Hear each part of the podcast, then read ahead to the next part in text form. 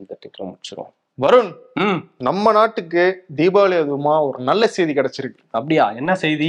இசைக்காக கிராமி விருதுகள் கொடுப்பாங்கல்ல ஆமா. அதுல நம்ம நாட்டை சேர்ந்தவருடைய படைப்பும் நாமினேட் ஆயிருக்கு. ஓஹோ அப்படியா? யாரு ஏஆர் ரகுமானா? நீ அப்படிதான் நினைப்பீங்கன்னு தெரியும். ஆனா நீ நினைச்சு கூட பார்க்காத ஒரு ஆள் வந்து இதுல நாமினேட் ஆயிருக்காரு. ஆஹா. ஆக்சுவலி அவருக்கு வந்து ஆஸ்கார் விருது கிடைக்கும். அவருடைய நடிப்பை பாராட்டி அப்படின்னு தான் நினைச்சிட்டு இருந்தாங்க எல்லாரும். ஆனா சர்ப்ரைஸா வந்து கிராமிக்கு நாமினேட் ஆயிருக்காரு. கிராமி நடிகர் பாடகர் மியூசிக் டைரக்டர் யார் அவர்? எனக்கே பார்க்கணும் போல இருக்கே அவரை. இருக்குல்ல. யாருன்னு சொல்லிட்டு நம்ம ஆடியன்ஸையும் வந்து யோசிக்க வச்சுட்டு ஆ. உள்ள போய் ரிவீல் பண்ணுவோம். Welcome to the imperfect show நான் உங்கள் வெங்கடேஷ். நான் உங்கள் வருண். ஓகே ஷோக்குள்ள போயிடலாம்.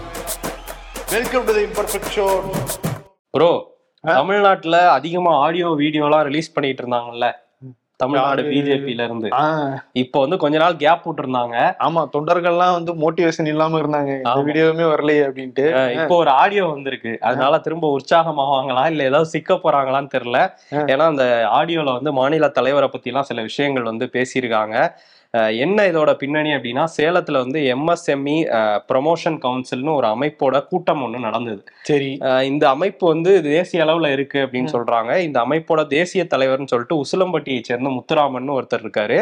பஞ்சாபை சேர்ந்த துஷ்யந்த் யாதவ்ங்கிறது இது இவருக்கு இந்த அமைப்புக்கு வந்து செயலாளரா இருக்காரு. இதுல தான் நடிகை நமிதா பிஜேபியில இருக்காங்களா? அவங்களோட கணவ கணவர் வந்து தமிழ்நாடோட சேர்மன் அப்படிங்கிற போஸ்டிங்ல எல்லாம் இருக்காரு. இந்த கூட்டம் வந்து சேலத்துல நடந்திருக்கு. இந்த கூட்டம் நடந்த சமயத்துல வந்து இது எதுக்காக இந்த கூட்டம் போட்டிருக்காங்கன்னா மத்திய அரசு கிட்ட இருந்து நாங்க எம்எஸ்எம்இ நிறுவனங்கள் சிறு குறு நிறுவனங்களுக்கு நாங்க வந்து லோன்லாம் வாங்கி தரோம்னு சொல்லிட்டு தான் இந்த அமைப்பை வந்து நடத்திட்டு இருந்திருக்காங்க. கூட்டம்லாம் போட்டுட்டு இருந்திருக்காங்க. இதோட தமிழ்நாடு தலைவரா நான் மாறணும்னு சொல்லிட்டு கோபால் சாமிங்கிறவர் வந்து ஒரு நாற்பத்தோரு லட்ச ரூபாய் எடுத்து இந்த அமைப்பினர்கிட்ட கொடுத்துருக்காரு. அவங்க வந்து என்ன பண்ணியிருக்கிறாங்க அ- அப்படியே அபேஸ் பண்ணிட்டு கிளம்பிட்டாங்க. இவர் கோபால்சாமி எனக்கு பணம் போச்சுன்னு சொல்லிட்டு போலீஸ்ல புகார் கொடுக்க. இப்போ வந்து அந்த எல்லாரையும் கைது பண்ணியிருக்காங்க அந்த துஷ்யந்த் யாதவ் அப்புறம் அந்த தலைவர் முத்துராமன்லாம் கைது பண்ணியிருக்காங்க இந்த நடிகை நமிதாவோட கணவருக்கு சம்மன் அனுப்பிச்சிருக்காங்க இதுல. விசாரிக்கிறதுக்காக சரி இந்த ஆடியோ எதை ஒட்டி வெளியா இருக்கு அப்படின்னா இவங்க கைது பண்ணதுக்கு அப்புறம் இப்ப இடைக்கால ஜாமீன்ல நாலு நாள் வெளியே வந்திருக்காரு முத்துராமன். இந்த டைம்ல ஒரு ஆடியோ வேற சுத்திட்டு இருக்கு. இந்த ஆடியோல என்னன்னா நான் கொடுத்த பணத்தை அவர் திருப்பி கேட்கிறாரு கோபால் சாமிங்கிறவர். நாளைக்கு அந்த பதினஞ்சு லட்சமாவது கிடைக்குமானே அப்படின்னு கேக்குறாரு. அதுக்கு இந்த முத்துராமன் என்ன சொல்றாருன்னா இல்ல இந்த மாதிரி டெல்லியில இருந்து பணம் கேட்டிருக்காங்க. நான் கொஞ்சம் ரெடி பண்ணி அப்படி இப்படின்னு அனுப்பிட்டு இருக்கேன்.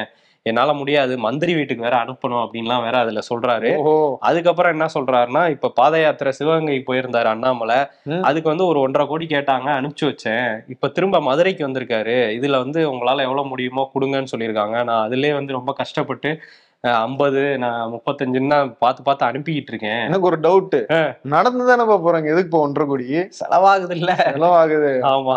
அது வந்து என்னமோ ஒரு செலவு பண்ணிக்கிட்டு இருக்காங்க இந்த இல்ல அவ்வளவு கூட்டத்தை கூட்டிட்டு இருக்காங்கல்ல. மீட்டப் பண்ணணும். நடுவுல வடை சுடணும் பரோட்டா இது பண்ணணும். இதுக்கெல்லாம் நிறைய செலவாகுமா இல்லையா? ஆமா செலவாகுது. அதனாலதான் வந்து என்னால இப்போதைக்கு உன் பணத்தை கொடுக்க முடியாதுங்கிற மாதிரி அந்த ஆடியோல சொல்றாரு. இந்த ஆடியோ சிக்கி இருக்கு இப்ப இதுல வந்து என்னன்னா இந்த முத்துராமன் துஷ்யந்த் யாதவ் அப்புறம் இந்த கோபால்சாமி புகார் கொடுத்திருக்காருல இவங்க மூணு பேரும் சேர்ந்து சில நாட்களுக்கு முன்பு மகாராஷ்டிராவோட ஆளுநர் ரமேஷ் பயச வேற பாத்திருக்காங்க. அந்த புகைப்படங்கள்லாம் வெளியா இருக்கிறதுனால நிறைய ஆளு- ஆளுநர்கள் என்னென்ன மாதிரி ஆட்களோட கான்டாக்ட் வச்சிருக்காங்கன்றத பாருங்க.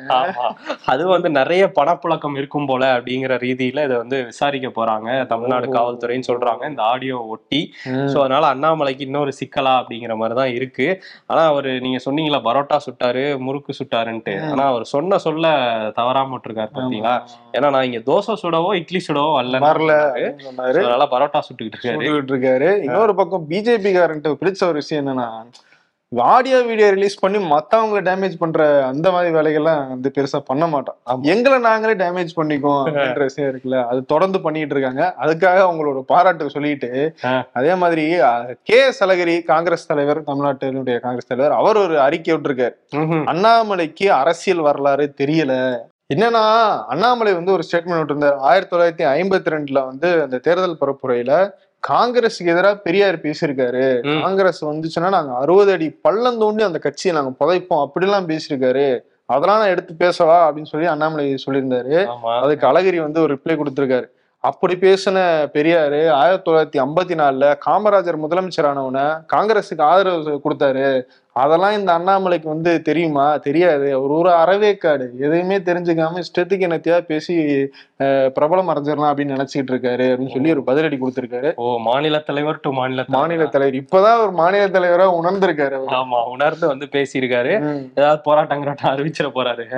அவர் ஒரு நாள் திடீர்னு காலையில் வாக்கிங் போகும்போது ட்ரெயினை அப்படி கரைச்சு மறிச்சு நின்னுட்டு போராட்டம் சொல்லுவாரு. சொல்லுவாரு. ஆனா வந்து இன்னொரு விஷயம் பண்ணாங்கல்ல பிஜேபில இருந்து அண்ணாமலை வீட்டுக்கு முன்னாடி நாங்க கொடி கம்பத்தை நட்டே தீர்வோம்னு சொல்லிட்டு பர்மிஷனே வாங்காம போய் நட போய் போலீஸ் வந்து அதெல்லாம் எடுத்து தூர போட்டாங்க.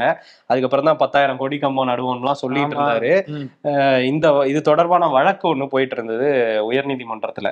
அதுல என்ன சொல்லியிருக்காங்க நீதிமன்றம்னா தமிழ்நாடு பாஜகவை சேர்ந்த உறுப்பினர்கள் வந்து அஹ் கானாத்தூர் போலீஸ் இருக்காங்கல்ல இந்த தமிழ்நாடு காவல்துறை அவங்களுக்கு நீங்க நன்றி கடன் செலுத்தணும் அப்படின்னு சொல்லியிருக்காங்க. ஆமா. எதுக்கு அப்படின்னா இந்த இதை வந்து நீங்க எங்க வீட்டுக்கு முன்னாடி நட்டிருந்தீங்கன்னா கீழே சீவேஜ் லைன் எல்லாம் ஓடிட்டு இருக்கு கழிவு நீர்லாம் அவர் வீட்டுக்குள்ள அண்ணாமலை வீட்டுக்குள்ளே போயிடும் உங்க தலைவர் வீட்டுக்குள்ளே. இதுக்கு நீங்க நன்றி தான் சொல்லணும் அப்படின்னு சொல்லியிருக்காங்க. அதுக்கப்புறம் ஐம்பத்தஞ்சு அடியில ஒரு கொடிக்கம்பம். எதுக்குமே உதவாது யாராலையும் பார்க்க முடியாது. காக்கா குருவி வேணா உட்காந்துட்டு போகும்லாம் சொல்லி. ரொம்ப டேமேஜ் எப்பயும் எதிர்கட்சி தான் ட்ரோல் பண்ணுவாங்க. இப்ப நீதிமன்றமே இறங்கி ட்ரோல் பண்ண ஆரம்பிச்சிருக்கு. இந்த அதிமுகவை சேர்ந்தவங்கள சுத்தி ஏதாவது ஒரு வழக்கு இருந்துகிட்டே இருக்கும். ஏன்னா வந்து இப்ப இபிஎஸ் வேற கோர்ட்டுக்கு போயிருந்தாரு. ஆர்பி உதயகுமாருக்கு எதிர்க்கட்சி துணைத் தலைவர் வேணும்ட்டு அதுல வேற நீதிமன்றம் சபாநாயகரை வந்து நீங்க பதில் கொடுக்கணும்லாம் சொல்லியிருக்காங்கல்ல. இன்னொரு பக்கம் அதிமுக எனக்கு தான் சொல்லிட்டு வழக்கு போட்டார் ஓபிஎஸ் அந்த கொடி சின்னம் கூட உங்களுக்கு கிடையாதுன்னு சொன்னோன்னா அந்த கொடியெல்லாம் கழட்டிட்டு போயிட்டு இருக்காரு. மானஸ்தர் ஆமா. இன்னொரு பக்கம் சசிகலா வந்து நான் தாங்க பொதுச் செயலாளர்னு சொல்லி ஒரு வழக்கு போட்டிருக்காங்க. இதெல்லாம் ஒரு மாதிரி நெகட்டிவ் டோன்ல அதிமுகவை சுத்தி போயிட்டு இருக்குல்ல. இப்ப பாசிட்டிவ் டோன்ல அதிமுகவை சேர்ந்த ஒருத்தருக்கு சாதகமான ஒரு தீர்ப்பு வந்து வந்திருக்கு. ஓகே. யாருன்னா தமிழ்நாடோட முன்னாள் சுகாதாரத்துறை அமைச்சர் விஜயபாஸ்கர் இருக்கார்ல. அவருக்கு எதிரா வந்து ஷர்மிளா அப்படிங்கிற பெண் வந்து கேரளாவை சேர்ந்தவங்க புகார் கொடுத்திருந்தாங்க. பதினாலு கோடி ரூபா வந்து என்கிட்ட அவர் வாங்கியிருந்தாரு. ஆனா திருப்பி கொடுத்தது மூணு கோடி தான் கொடுத்தாரு. மீதி பணத்தை கேட்டா மிரட்டுறாருன்னுலாம் சொல்லி அந்த டைம்ல ஒரு பரபரப்பை கிரியேட் பண்ணாங்க. பெரிய சர்ச்சையாச்சு. ஆமா அதுல வந்து காவல்துறை எல்லாம் புகார் கொடுத்திருந்தாங்க. வழக்கு போயிட்டு இருக்கு ஒரு பக்கம் விசாரணை போயிட்டு இருக்கு இதுல வந்து அவதூறு வழக்கு போட்டிருந்தாரு விஜயபாஸ்கர்.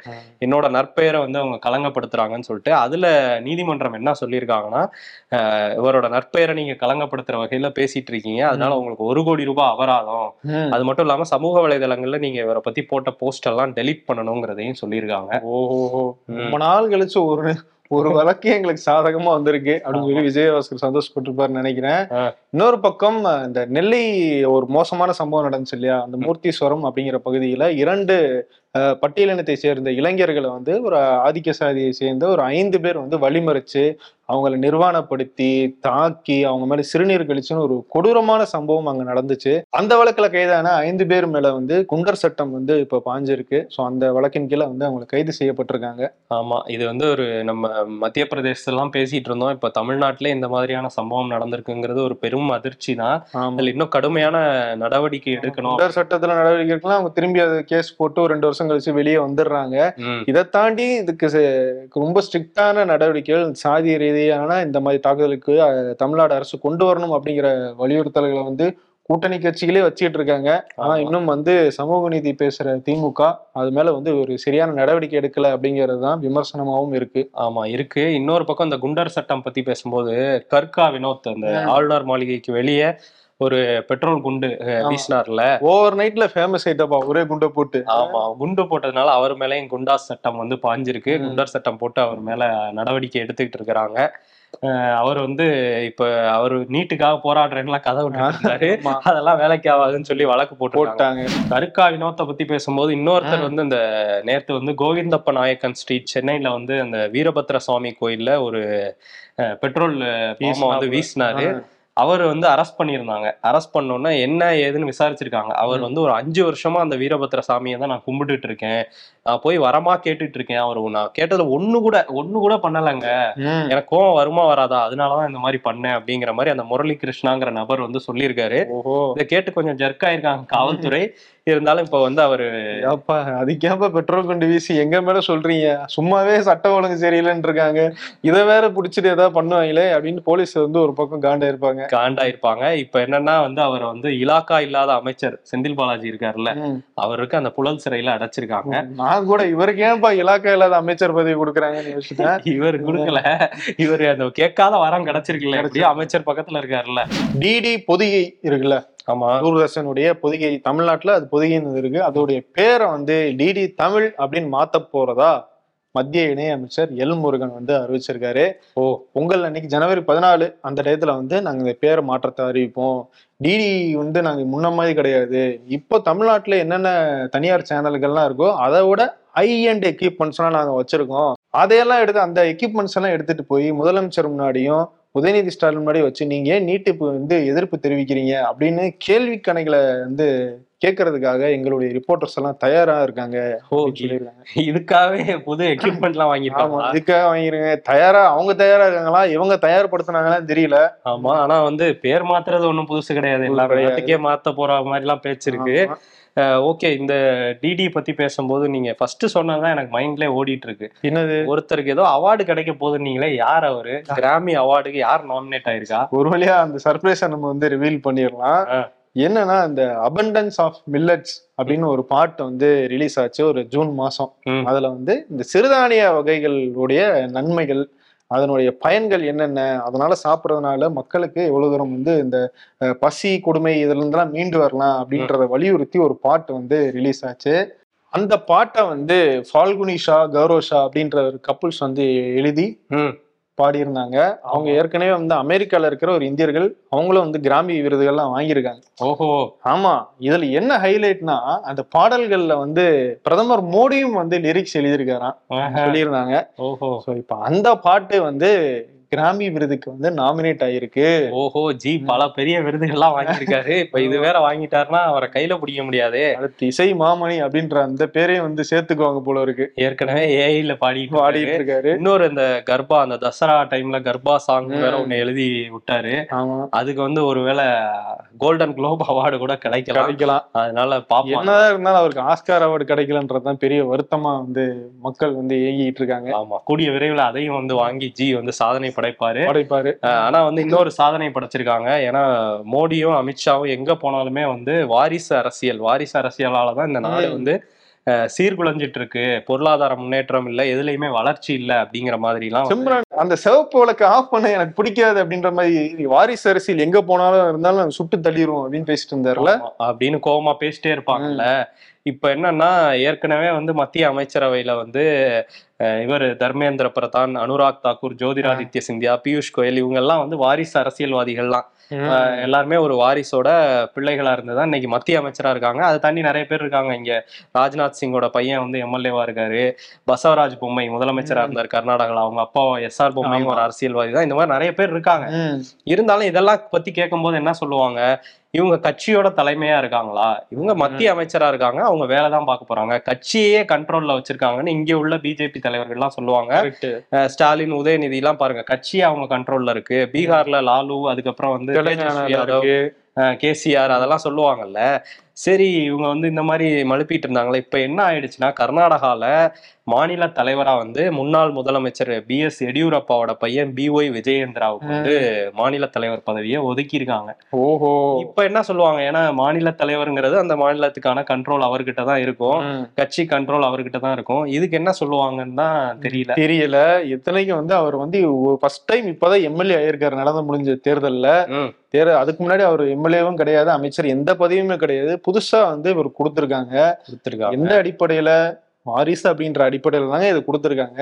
என்ன அனுபவம் இருக்கு அவருக்கு? ஒருவேளை எடியூரப்பா தான் ரிட்டையர் ஆயிட்டாருங்களாங்க. எழுபத்தஞ்சு வயசாயி. அதனால கொடுத்தோம்னு சொல்லுவாங்களோ? சொன்னாலும் சொல்லுவாங்க போல இருக்கு. ஆனா எடியூரப்பா ரிட்டையர் ஆயிட்டாருன்னு சொன்னா கூட அவர் மகனுக்கு பதவி வாங்கி கொடுத்தது அவர் தான் சொல்றாங்க. அந்த அளவுக்கு பவர்ஃபுல்லா இருக்காருன்னா அவர். ரிட்டையர் ஆயிட்டாரா? இல்ல இன்னும் ரொம்ப ஆக்டிவா தான் இருக்காருங்கிற கேள்வியும் வருது இல்ல வருது. டெல்லி துணை முதலமைச்சர் ஆக இருந்த மணிஷ் சிசோடியா. வந்து இந்த மதுபான கொள்கை ஊழல் விஷயத்துல வந்து சிபிஐ கைது பண்ணி பல நாட்களா சிறையில இருக்காரு. பீகார்ல இருக்காரு.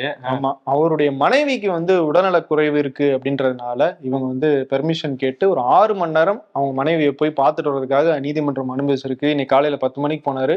ஈவினிங் நாலு மணி வரைக்கும் டைம் கொடுத்துருக்காங்க. ஸோ அதனால அவங்க மனைவியை போய் பார்த்துட்டு வந்திருக்காரு மணிஷ் சிசோடியா. ஓகே ஊழல் புகார் வந்ததுனால ஒரு பிரதமர் வந்து பதவி விலகி இருக்காரு. அதுவும் புகார் தான் வந்திருக்கு. இப்ப நடவடிக்கை தான் போயிட்டு இருக்கு. எந்த நாட்டுல அப்படின்னா போர்ச்சுகல். அங்க வந்து ஆண்டனியோ கோஸ்டா அப்படிங்கிறவர் தான் வந்து பிரதமரா இருக்காரு. இவர் வந்து கோவாவை பூர்வீகமா கொண்டாரு. அவங்க அப்பா வந்து கோவால பிறந்தவருங்கிற மாதிரி சொல்றாங்க. அதனால கொங்கனி எல்லாம் பேசுவாராம். ஸோ இவர் தான் அங்க போர்ச்சுகல்ல பிரதமரா இருந்தாரு. ரெண்டாயிரத்தி பதினஞ்சுல இருந்து ரொம்ப பவர்ஃபுல் அரசியல்வாதியா இருக்காரு.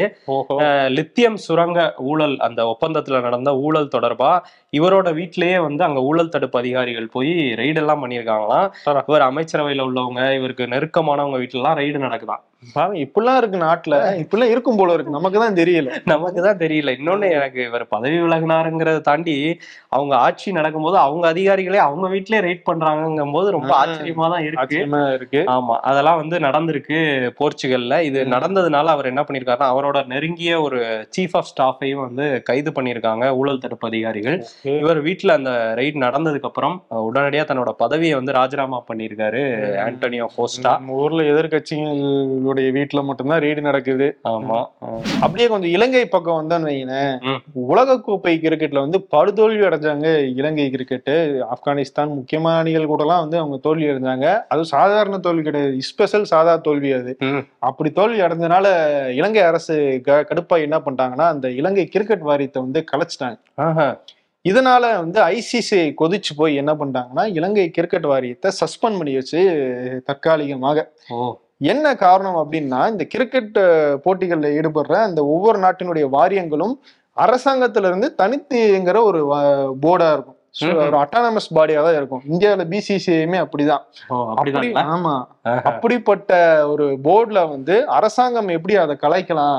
ஓ. அரசினுடைய தலையீடு அதுல இருக்கக்கூடாது அப்படின்றத காரணம் காட்டி ஐசிசி ஒரு எச்சரிக்கிற விதமா இந்த சஸ்பென்ஷன் பண்ணியிருக்கு. ஓ. ஆனா உண்மை தெரிஞ்சவங்க என்ன சொல்றாங்கன்னா அந்த ஸ்ரீலங்கன் கிரிக்கெட் போர்டுல இருக்கவங்க தான் வந்து ஐசிசி கிட்ட இப்படி சொல்லி இந்த மாதிரி சஸ்பெண்ட் பண்ணுங்க. அப்பதான் அரசுக்கு வந்து புரியும் இதுல தலையிடக்கூடாது அப்படின்றது அப்படின்னு சொன்னா ஒரு தகவல் வந்துட்டு இருக்கு.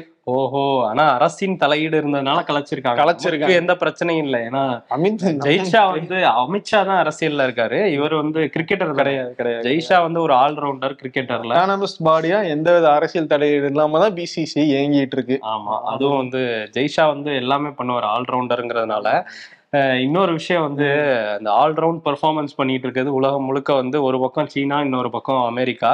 இந்த ரெண்டு தலைவர்களும் சந்திக்க போறாங்க. இப்ப வர வாரத்துல புதன்கிழமை சான் பிரான்சிஸ்கோல வந்து இந்த சந்திப்பு நடக்க போகுது. இந்த சந்திப்பின் போது வந்து இஸ்ரேல்ல ஹமாஸ் போர் அப்புறம் வந்து உக்ரைன் ரஷ்யா போரை பத்திலாம் ரெண்டு தலைவர்களும் நீண்ட நாள் கழிச்சு நேரடியா பேசிக்க போறாங்கங்கிற தகவல்லாம் சொல்றாங்க. சோ என்ன. பேசிக்க போறாங்கிறத வெயிட் பண்ணி முக்கியமான சந்திப்பு தான். ஆமா. இன்னொரு பக்கம் ஜப்பான்ல ஏதோ புதிய தீவெல்லாம் உருவாயிருக்காமே. ஆமா. ஆமா நம்ம இந்த உலகம் எப்படி உருவாகுது ஊர் எப்படி உருவாகுது நாடு எப்படி உருவாகுதுன்னு நிறைய அறிவியல் விஷயங்கள்லாம் சொல்லுவாங்கல்ல. அதுல நடந்த ஒரு சின்ன ஒரு விஷயம் வந்து நடந்திருக்கு ஜப்பான்ல. ஜப்பான்ல இவோஜிமா அப்படிங்கிற ஒரு இடத்துல கிட்டத்தட்ட வந்து டோக்கியோல இருந்து ஒரு ஆயிரத்தி ஐநூறு கிலோமீட்டர் தள்ளி இருக்கு. இது வந்து கடல் பகுதியில வந்து ஒரு எரிமலை சீற்றம் வந்து ஏற்பட்டிருக்கு. அந்த எரிமலை குழம்புகள் என்ன இருக்குன்னா அந்த தண்ணிக்கு அடியில இருந்து இருந்து ஒரு மாதிரி சாலிடா ஆகி பாறை மாதிரி ஆகி ஒரு கட்டத்துல அப்படி வெளியே வர ஆரம்பிச்சிருக்கு. சோ இதனால என்ன இருக்குன்னா அந்த கடலுக்கு நடுவுல ஒரு குட்டி தீவா வந்து அந்த எரிமலை சீற்றம் வந்து உருவாக்கி இருக்கு உருவாக்கி வச்சிருக்கு இதனால புதுசா ஒரு தீவு இப்படி உருவாக்கி இருக்கு பாருங்க அப்படின்றது வந்து நமக்கு வெளி உலகத்துக்கு வந்து தெரிய வந்திருக்கு. ரொம்ப ஆச்சரியமான விஷயமா வந்து பார்க்கப்படுது. எப்படி ஒரு தீவு உருவாகுது ஒரு நிலம் உருவாகுது அப்படின்றதுக்கு இது ஒரு சான்று அப்படின்றாங்க. ஓகே. அதே மாதிரி ஐஸ்லாண்ட்ல ஒரு அதிர்ச்சியான ஒரு ஒரு அச்சம் படக்கூடிய ஒரு செய்தி தான் வந்து நடந்திருக்குது. ஃபர்ஸ்ட் ஐஸ்லாண்ட்னு ஒரு நாடு இருக்கா அப்படிங்கறதே நமக்கு ஆச்சரியமான விஷயமா தான் இருந்துச்சுன்னு வைங்களேன். ஆனா அது பாட்டுக்கு அமைதியா ஒரு நாடு இருக்கும். ஏன்னா முக்காவாசி ஐஸ் அப்படின்ற சூழ்ந்த ஒரு நிலப்பகுதி அப்படின்னு சொல்லலாம். அங்க ரெய்க் ஜெயின்ஸ் அப்படின்ற ஒரு இடம் இருக்கு. அந்த இடத்துல கிட்டத்தட்ட இருபத்தி நாலு மணி நேரத்துல எட்நூறு நிலநடுக்கங்கள் ஏற்பட்டிருக்கு. இன்னும் நடந்துகிட்டே இருக்கு அந்த இடத்துல. ஸோ அதனால ஐஸ்லாந்து அரசு என்ன பண்ணிருக்காங்கன்னா அவசர நிலையை வந்து பிரகடனப்படுத்தியிருக்காங்க அந்த நாட்டுல. இதனுடைய விளைவு ஒரு எளிமலை சீற்றமா கூட இருக்கலாம் அப்படிங்கிறனால அந்த சுற்றுவட்டாரத்துல இருக்கிற பகுதி மக்களை எல்லாம் வந்து கொஞ்சம் வந்து சேஃபான இடத்துக்கு கொண்டு போற பணிகள்லாம் வந்து ஐஸ்லாந்து அரசு செஞ்சுட்டு இருக்கு. ஏய் இங்க பாருடி தீபாவளி போனஸ் வாங்கிட்டான் போல பந்தாவா இருக்கான். நானே எவன்கிட்ட கடன் வாங்கலாம்னு போயிட்டு இருக்கேன் இவளுங்க வேற. எல்லாம் கிளம்பிட்டானுங்களா? ரோடு ஃப்ரீயா இருக்கா? இதாண்டா என் ஒரிஜினல் பாப்புலேஷனு சென்னை சொல்லுதான். ரோடெல்லாம் டிராஃபிக்கே இல்லப்பா இன்னைக்கு.